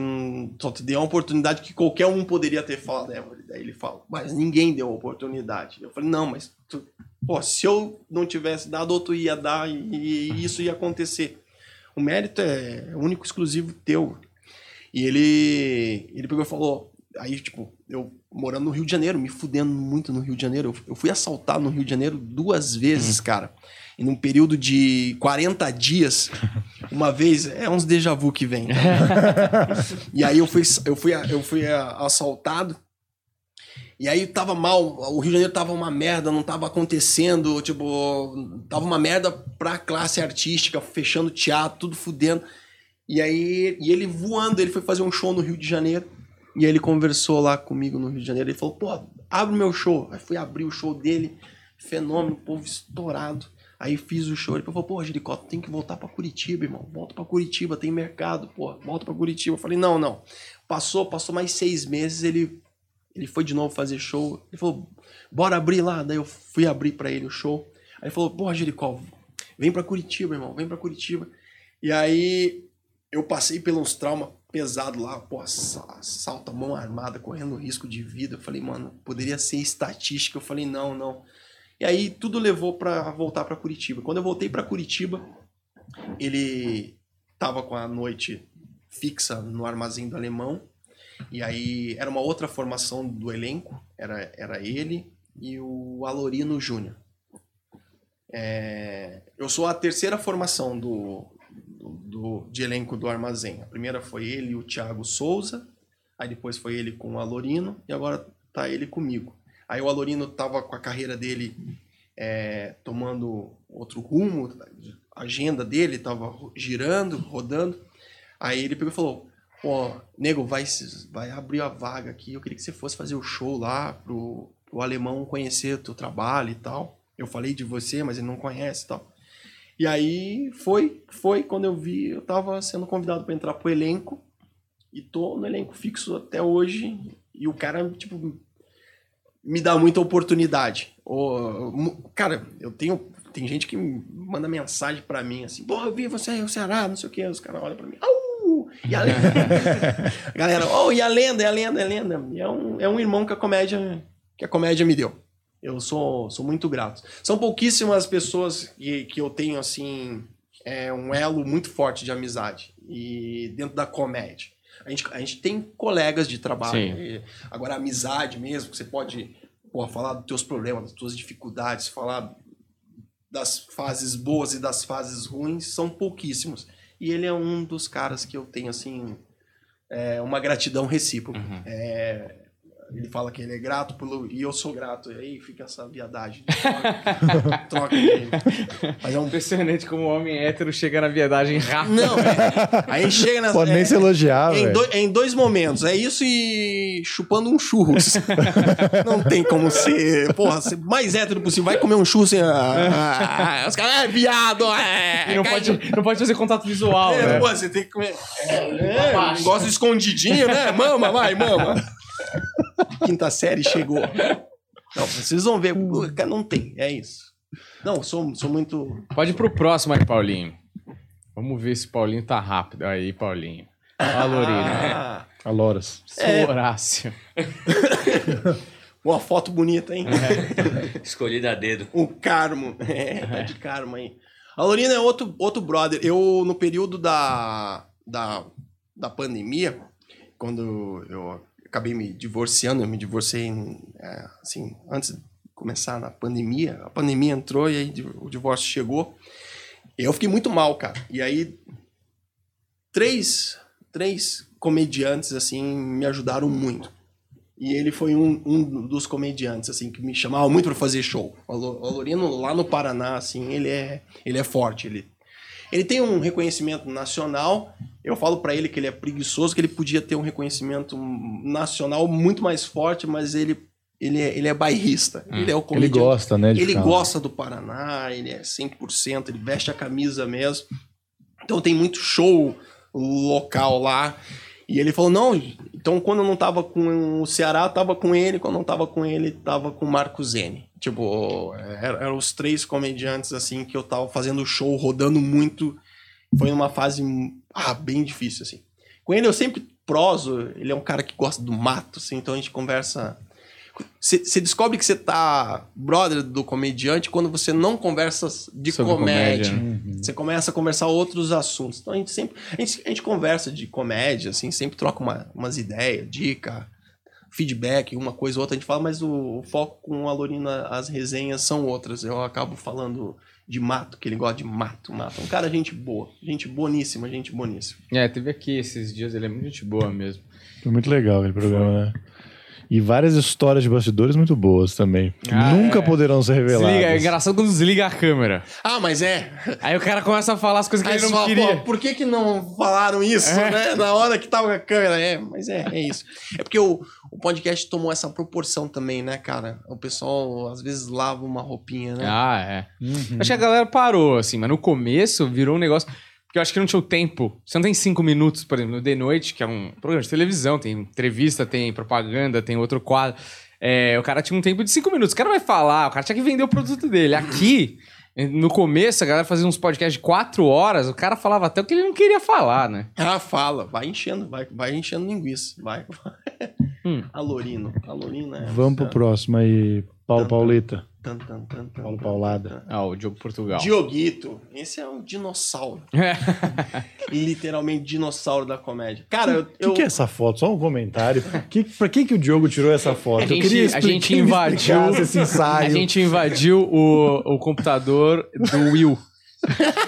Todas as fotos que ninguém usa, a gente Fotos tá Eles não Não utilizam. faz é. sentido, Diogo. Isso aqui não, não dá pra aplicar em lugar Não, nenhum. não dá. Cara, dizer, o, o Diogo, o. Diogo é, se eu não não trouxer uma, uma história de esquecimento do Diogo, não, não, não, não tem, não tem como comprovar que eu sou amigo do Diogo. Então vou trazer uma história. Eu- o Diogo foi fazer show junto comigo no Armazém do Alemão, porque o Ceará tava viajando pra fora. Tava pra fora do, do país. E aí eu falei, pô, vou, vou fechar com o Diogo, né? Aí eu fechei o show com o Diogo. Aí eu falei, Diogo. Aí ele pegou e falou: Então tá, fala com a, com a minha esposa pra ver tudo direitinho. Eu falei: Não, beleza, mas eu quero saber se rola. Não, Jericó, vou fazer, vou fazer, bora, bora. Olha, nós dois no armazém do alemão, hein, cara, pelo amor de Deus, não vai me furar. Não. Vou comprar a passagem. Tá, comprei a passagem. Eu falei: Perguntei, porque a família do Diogo é de Curitiba. Eu falei: Você quer, você quer vir no domingo? Ou na segunda? Quer vir no sábado? Quer passar o final de semana? Aí ele pegou e falou: Não, Jericas, eu, eu vou na segunda-feira. Mas daí você pode comprar a segunda pela parte da manhã, porque daí eu passo na mãe e tem umas coisas pra eu resolver, eu vejo o pessoal, daí à noite vou pro show. Falei, tá bom. Aí, domingo, eu peguei e falei, puta, nem vou mandar. Domingo era domingo, dia dos pais. Hum. Falei, não vou mandar mensagem. Né? Ó, Diogo, não vou. Ele sabe já. Porra, né? domingo. Ele é um cara. profissional. Não, não, é? domingo, do- domingo é um menino novo, né? É. Aí eu peguei e falei, então faz o seguinte, tá, não vou mandar mensagem, então beleza. Aí, pá, passou o dia dos pais, domingo, tranquilão. Segunda-feira, armazém alemão, divulgando, marcando ele e tal. Aí eu tinha comprado o voo dele pras 8 da manhã. É... é... Congonhas. Congonhas, Afonso Pena. Aí, é... meio-dia e meia, liga o Diogo pra mim. Fala, Gericas, tudo bom? Eu, tudo bom, querido? Tudo, tudo jóia? É, eu falei, é, ele falou, tudo jóia. Me diz uma coisa, que horário que é o voo? Daí eu falei, voo, voo do quê, Diogo? Pra, pra Curitiba. Eu falei, Diogo, já era pra você estar aqui. Eu pensei que você tava me ligando pra gente almoçar junto, irmão. Caralho. Não, não, você tá brincando, você tá de zoação. Eu falei, não, não tô de zoação, não tô de zoação. Não, calma aí, então, só um pouquinho que eu... Aí ligou a mulher do Diogo pra mim. Falou, Jericó, o Diogo perdeu o voo. Ele não tem coragem de falar É. e botou pra falar no lugar dele. Pera aí, então que eu ouvi engano. É a coisa mais madura se fazer. Fala com ele, mãe. Daí eu falei, não, calma aí. Não, é sério, não, beleza. Aí eu, porra, eu falei, não, beleza, tranquilo. Aí comprei o- outra passagem. Outra passagem. Comprei pras quatro horas. Era meio dia e meio. Ah, Quatro, não. Você tá zoando. quatro horas. Aí ele, aí ele falou, não, beleza, tá tranquilo. O cara deram show só pra gente. O, o show era às oito e meia, começar às nove. Aquela grana ali já era, né? É. Aí, aí, não, tinha lotado, esgotado. O Diogo vende muito lá. Curitiba, é, ele joga em casa. Aí, aí, cara, quatro e meia, quatro e meia, eu juro, eu juro pra vocês. Toca o telefone. Daí eu, Diogo, eu falei, porra, fala, Diogo.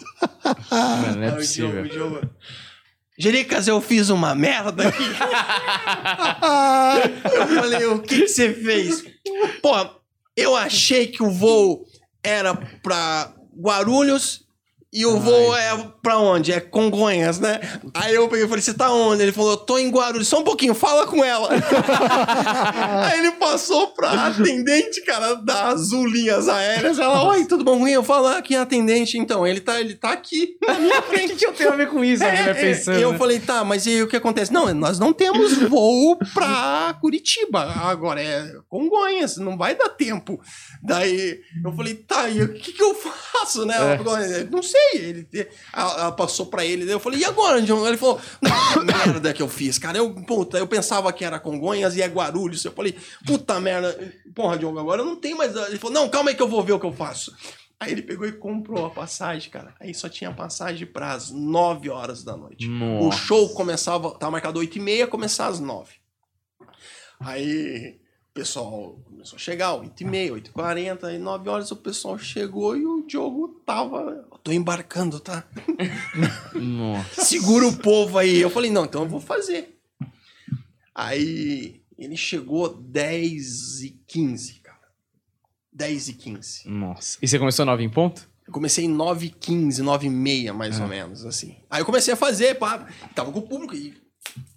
Pautorando, o povo... "Ah!" E eu, aí um, um dos comediantes lá, lá de Curitiba é, tava de carro, ele falou, cara, eu falei, mano, vai pro aeroporto, pega ele, vem voado pra cá, e a hora que chegar você dá sinal, cara. Eu tava com 40 minutos de palco, aí aparece o Diogo lá, daí eu falei, então agora com vocês, Diogo Nossa. Portugal, o, a plateia. Mano, aí ele entrou, arregaçou, e, tipo, não, ele chega pra mim, ele- na hora que cumprimenta assim, né? Ele, oh, eu, obrigado, deu tudo certo, viu? Deu tudo certo depois de três No passagens. final dá tudo certo, deu. Três, cara, você tem noção, bicho? Três O cachê dele foi o quê? É, dívida, né? É, ele saiu em devedor. Foi um showzão, cara. A plateia, a plateia nem notou, passou desapercebido. Tem várias histórias com ele, assim, muito bacana. Muito bacana. Eu indico. Você que é produtor, quer passar uma dor de cabeça? Não, não, ele, é- ele é incrível. Eu tenho um carinho, a gente, a gente é amigão mesmo, a gente se fala, troca ideia, resenha. Ele é gente boa demais, né? Não, muito, muito, muito, muito. É o. O, o patrão. pai, né? É o pai, o pai. Um fofo. Vai pro próximo. Acho que tem mais dois só. Mais dois. Isso. Olha aí. Below. Então, gente, eu, eu tenho pouquíssimo contato com a Bruna. Eu, eu, eu tive mais contato com a Bruna aqui em São Paulo do que Lá em Curitiba. lá em Curitiba. Porque no período que ela tava começando, eu tava morando no Rio de Janeiro. Mas eu acompanhava, a gente se encontrava. É, cheguei a ver algumas apresentações dela no início, dividimos o palco de show assim, mas nem se falando. Tipo, ela- eu chegando, ela já saindo e.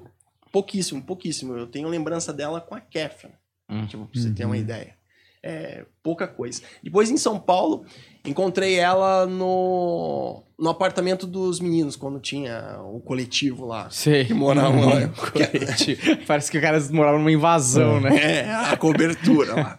Então, e aí algumas vezes eu dormi lá e encontrava ela com a galera, a gente conversava, falava assim, mas, mas ela, é, ela é um fenômeno, né? Tá, Sim. tá estourada aí, tá. Netflix, velho. Netflix, vai. É. Tá bem, tá bem. Tá lotando tudo, né? Demolição. É. Não é isso? É. Vai lá, Paulo Paulada. Manda a próxima, último. então. Que é sempre polêmico. Olha aí. Afonso Padilha. Ele tá bom nessa foto, hein? Pode do Comedy Central, mas aí não. Essa Ah, é a clássica solo de dele. todos os. Pode crer. É. Não precisa vir aqui, hein? De volta. Faz tempo que ele não vem. Ele já veio aqui duas vezes. Não, o, o, o Afonso é um filho da puta, cara. É. Quero, É isso que a quero- gente quer. Já tem, já tem, já tem a thumb já. Já- já Pode, tem, já- se quiser encerrar, tudo bem. Ele, ele, esse, esse desgraçado, ele é uma máquina, cara. É um ET, cara. Ninguém. Uhum. Bom, você consome comédia da gringa, ninguém faz o que esse cara faz. É. Ninguém faz. É, Bicho, falem mal, falem ruim, falem de Afonso Padilha. É. Não, ele é um ponto fora da curva, cara, um ponto fora da curva. Eu, eu acompanhei ele no início de tudo, do começo do começo. Ele ia lá em casa para escrever no começo, no começo, nas primórdias. E se tornou uma máquina, mas ele tem uma parada que é disciplina. É uma palavra, cara. Essa é a palavra. Comediante, se o comediante en- entender que a disciplina faz acontecer, puta, vai virar um monte de chave. Isso aí eu devia vender em curso. É, Que é só essa frase, né? é só essa frase. O segredo da humanidade. módulo, o cara só se apresenta. No segundo, irmão. Mas é, é a- e ele tem essa disciplina mesmo. Eu lembro que a gente fazia show e ele terminava o show, ele comia. E aí ele, vou pra casa. "Ah, vou- Não, não, vou, vou escrever. Ele, ele tinha esse hábito de ir pra casa escrever. Às vezes que eu encontrei ele no, no, no coletivo lá no, no apartamento, ele sempre tava, tava escrevendo, escrevendo, escrevendo, escrevendo, escrevendo. Depois ele entrou numa vibe de ler, leitura, ler, ler, comer com farinha. E, e é, um, é um cara que também, tipo, é, é de um carisma, gente boníssima. Não tô falando porque é amigo, porque é conterrâneo, não. Parceiro, a gente mora perto até, lá em, lá em Curitiba, a gente mora na região metropolitana. É, Pinhais. Hum. Então, mas a gente fala Curitiba, que é, é mais bonitinho. né? Ninguém vai falar São Paulo Osasco, né? Os caras falam São Paulo, São Paulo. Então, é lá em Curitiba, a gente fala Curitiba, mas é região metropolitana. A gente mora em Pinhais, assim, tipo. É, é um bairro do lado do outro, assim. A gente é amigo. Da época do pagode, da época das resenhas, de, de bagunça. Cara, e é muito verdade, porque eu lembro dele, acho que era época de Orkut ainda, ou o comecinho do Facebook, assim, ele tinha as metas dele de postar, tipo, 10 piadas sobre tal tema por Isso, dia, faz- e ele é, se forçava a escrever pra, Não, né? Sim, sim. Eu. Pra você ter uma ideia, daí teve, a- teve a fase em Curitiba. Aí depois eu encontrei com ele numa outra fase da vida, quando ele tava no Rio de Janeiro. Eu morava no Rio, a gente se encontrava lá. Que ele foi Escrever pro ser Porta, né? roteirista do Porta dos Fundos. Aí lá ele, eh, ele falou: Não, cara, tem que mudar, tem que mudar. E quando ele decidiu, e, e era uma parada muito louca, porque, tipo, porra, caralho, Porta dos Fundos, cara. Eu queria escrever pro Porta dos Fundos. Eu, porra, eu mandava vários esquetes assim, porra, puta, se virar eu entro. E ele tava, e ele pegou e fez o caminho. Não, não, quero escrever mais o Porta dos Fundos. E, caralho. vou. Acertadamente, eu acho, né? Que é uma coisa. Tem duas coisas que eu acho foda, assim. Uma coisa do show business que você. É difícil de entender que você tem que trabalhar pra você mesmo. Porque, beleza, ele poderia ser um puta roteirista do Porta e tal, mas ele sabia que ele queria fazer show, então ele tinha que É, trabalhar é, nisso. é, é. E a outra coisa de disciplina é impressionante, né? Porque Se bem que a palavra é disciplina, né? né, É, então. E o conselho universal do stand-up, se eu tivesse que dar um conselho só. Mas fala, fala, mas fala pra essa câmera. Não, eu vou aí. falar aqui pra você que Esse é o tá momento. começando. E aí, O módulo Ou- 3. Não, na verdade, não é começando, é qualquer época Não, da não, sua mas vida. fala, fala que eu, eu tenho certeza que você vai ser assertivo. Cara, é. Escreva todo dia, suba o máximo que puder, nunca mais olhe pra trás. Pra mim, essa é a, é. a, é a lei. Bonito. É impressionante como é dificílimo. São Muito. três coisas só. Tá ligado? Tipo, é muito difícil escrever todo dia, subir o máximo que puder e não olhar pra trás. E, e- e eu acho que o mais simples é o mais difícil. Eu acho que ele conseguiu Mas- fazer muito bem isso, tá não, ligado? ele faz isso categoricamente muito bem. Aí sempre vai ter aquilo, cara, se você não, é aquilo que a gente tava conversando antes. Se você não escreve e faz comédia, É. vão falar. Se você escreve e faz comédia, vão falar. Se você escreve bem e faz comédia, vão falar. Se você escreve mal e faz comédia, vão falar. Então, ou seja, é aquilo, não olhar pra trás Ah. é fazer. E ele, bicho, a galera vai falar mal porque, porra, o povo fala mal, Sim, cara. Quanto mais você tiver, mais a gente vai Mas, é, mas é, ninguém ataca pedra em árvore Ah. que não, é, não dá fruto. Ele é, ele é fudido. Eu, eu já falei pra ele isso. Eu falo pra ele. Eu falo isso. Eu- eu- ele é foda. não, ele é, ele é absurdo, irmão. É absurdo. Esses, é, não faz muito tempo, acho que o quê? Um, um, um mês e meio. Olha que louco. Eu conversei com ele e aí contei uma, umas histórias e, tipo assim, eu falei, ah, ele, a gente só resenhou, cara. Mas foi muito assim, muito. Só resenhou, bicho. No final de semana, esse filho da puta fez o texto de uma resenha. E aí me citou. É, daqui a pouco meu Instagram começou. blu, blu, blu. E aí eu não entendi. Mas foi uma, uma sucessão, mas normal, porque era de um teatro. Mas não sabia. Aí, quando subiu o vídeo, ele fez um vídeo. Esses, esses vídeos dele simples de 30 minutos. É. E aí, com uma história comigo, porra, cara. Até. ó, é, Porque, tipo, te- tem a, tem uma explosão, né? Na semana que todo mundo vê, de repente para. E aí, esporadicamente, tem um pessoal que começa, ah, vou assistir hoje esse vídeo. Então, vira e mexe, cara. Vem alguém do vídeo do, do Afonso. E aí, Jericó, não sei o que. Eu falei, cara, que massa. Que massa. O cara é um fenômeno, cara. Sim. Ele, Ceará, os caras são. Eu fico feliz, cara. A, a, a, galera não entende. Ah, por que que tem a rival... Não existe rivalidade, ao meu ver, tá ligado? Existe a história contada do ponto de vista de cada um. Eu fico feliz pela, pela classe e eu fico mais feliz ainda por serem colegas próximos, assim, tipo, da minha, da minha região, entende? É, eu torço pra eles e. E tô a caminho. Eu, eu já apareci no retrovisor. Não tinha nenhum especial. Agora os caras falam, caralho, tem um carrinho lá no fundo. Lá. Tô eu assim, ó. vamos que vamos, cara. É disciplina, cara. É pegar e fazer mesmo. É, se, sem olhar pra trás. É essas três frases, né? Escrever, subir e não olhar pra trás. Bonito, bonito, hein? Vocês são motivadores, hein? Ah, eu sou muito Eu, motivador. eu, eu quero esse Quem corte, diria, né? hein? Escrever. Não, vai ter, vai ter um Reels aí Subir, pra acordar subir. de não manhã. né? com uma música de motivação que nem o Délio coloca, tá ligado? No final dos vídeos dele. Você vai ver, vai dar tudo certo. Délio é um cara sensacional, né, cara? Délio é Gosto gente muito boa, Délio. Cara. Eu gosto do Délio. Délio, ele vai pra Curitiba lá, cara. É, bicho. Ele é muito amigo do Ceará, né? Ele é, ele é muito amigo do Ceará. Eu e ele, nós temos muita coisa em comum. Mas isso fica pra depois que desligar a câmera. Você e o Délio? É... Nossa, eu não consigo imaginar o quê. Não, não, a gente tem a amizade, é, é a amizade com o Ceará.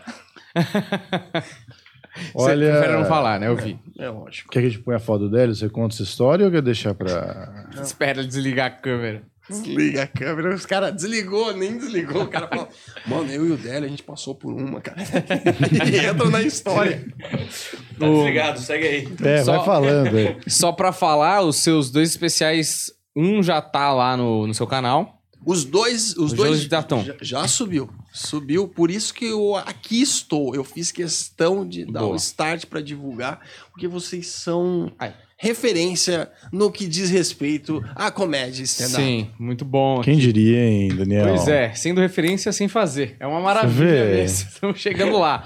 É, olha, queria agradecer o Jericó por ter colado aí. Bom demais. É, Eu que espero que, você né? volte. Porra, quero voltar, irmão. E eu espero te entrombar, se não aqui nos palcos, lá. Né? Vocês Porque- estão mais que intimados.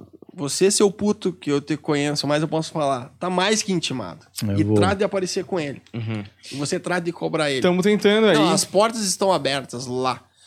Ó, armazém, segunda-feira. Você só escolhe e fala. Ó, tô indo. O que eu e o Ceará vão receber vocês de braços abertos. Boa, maravilha. E a gente, o que a gente puder linkar, Irineu, Nicolete. Sim. O, o Irineu é com o Porão, então tá jogando em casa, gente. É o, o Guilherme Turek é com o Tobata, tá jogando em casa. O Marcelo com o Floripa, jogando em casa. O Bart com o Poa, jogando em casa. Tá tudo, tá tudo em casa. Dá pra fazer aí numa turnê aí o quê? Uns cinco shows pelo menos, né? Cinco, seis, seis showzinhos. Cara, seis, bom demais. seis. Aí, ó, vocês podem fazer é, regressivo. Finaliza na segunda, porque não tem show terça e quarta, Uhum. entendeu? Mas aí se você pegar de quinta, sexta, sábado, Domingo e segunda. aí fechou. Maravilhoso. Pô, A cena tá virando mesmo, né? Uma coisa lá pro nacional. sul, é, lá- é, não, não é, não é proporcional a São Paulo, mas Ah, mas porra, já melhorou muito, cara. Nem existia essa possibilidade antes. Sei lá, cinco anos atrás, que é pouquíssimo tempo, de você pegar cinco dias assim, fazer uma turnê. em lugares diferentes, É? né? É, é bacana, é gostoso, é, é gostoso mesmo. Olha, tá convidado a voltar aqui. Espero mesmo te encontrar de volta. Eu que agradeço a oportunidade, né? Imagina. Obrigado, Humberto. Tamo Que isso, junto. tamo Você junto. que tá assistindo, vai lá dar uma olhada no trampo do Jericó no canal dele, assiste os especiais e tem muito mais coisa dele por aí, tá certo? Segue a gente também, deixa o like, valeu e até a próxima. Tchau, tchau.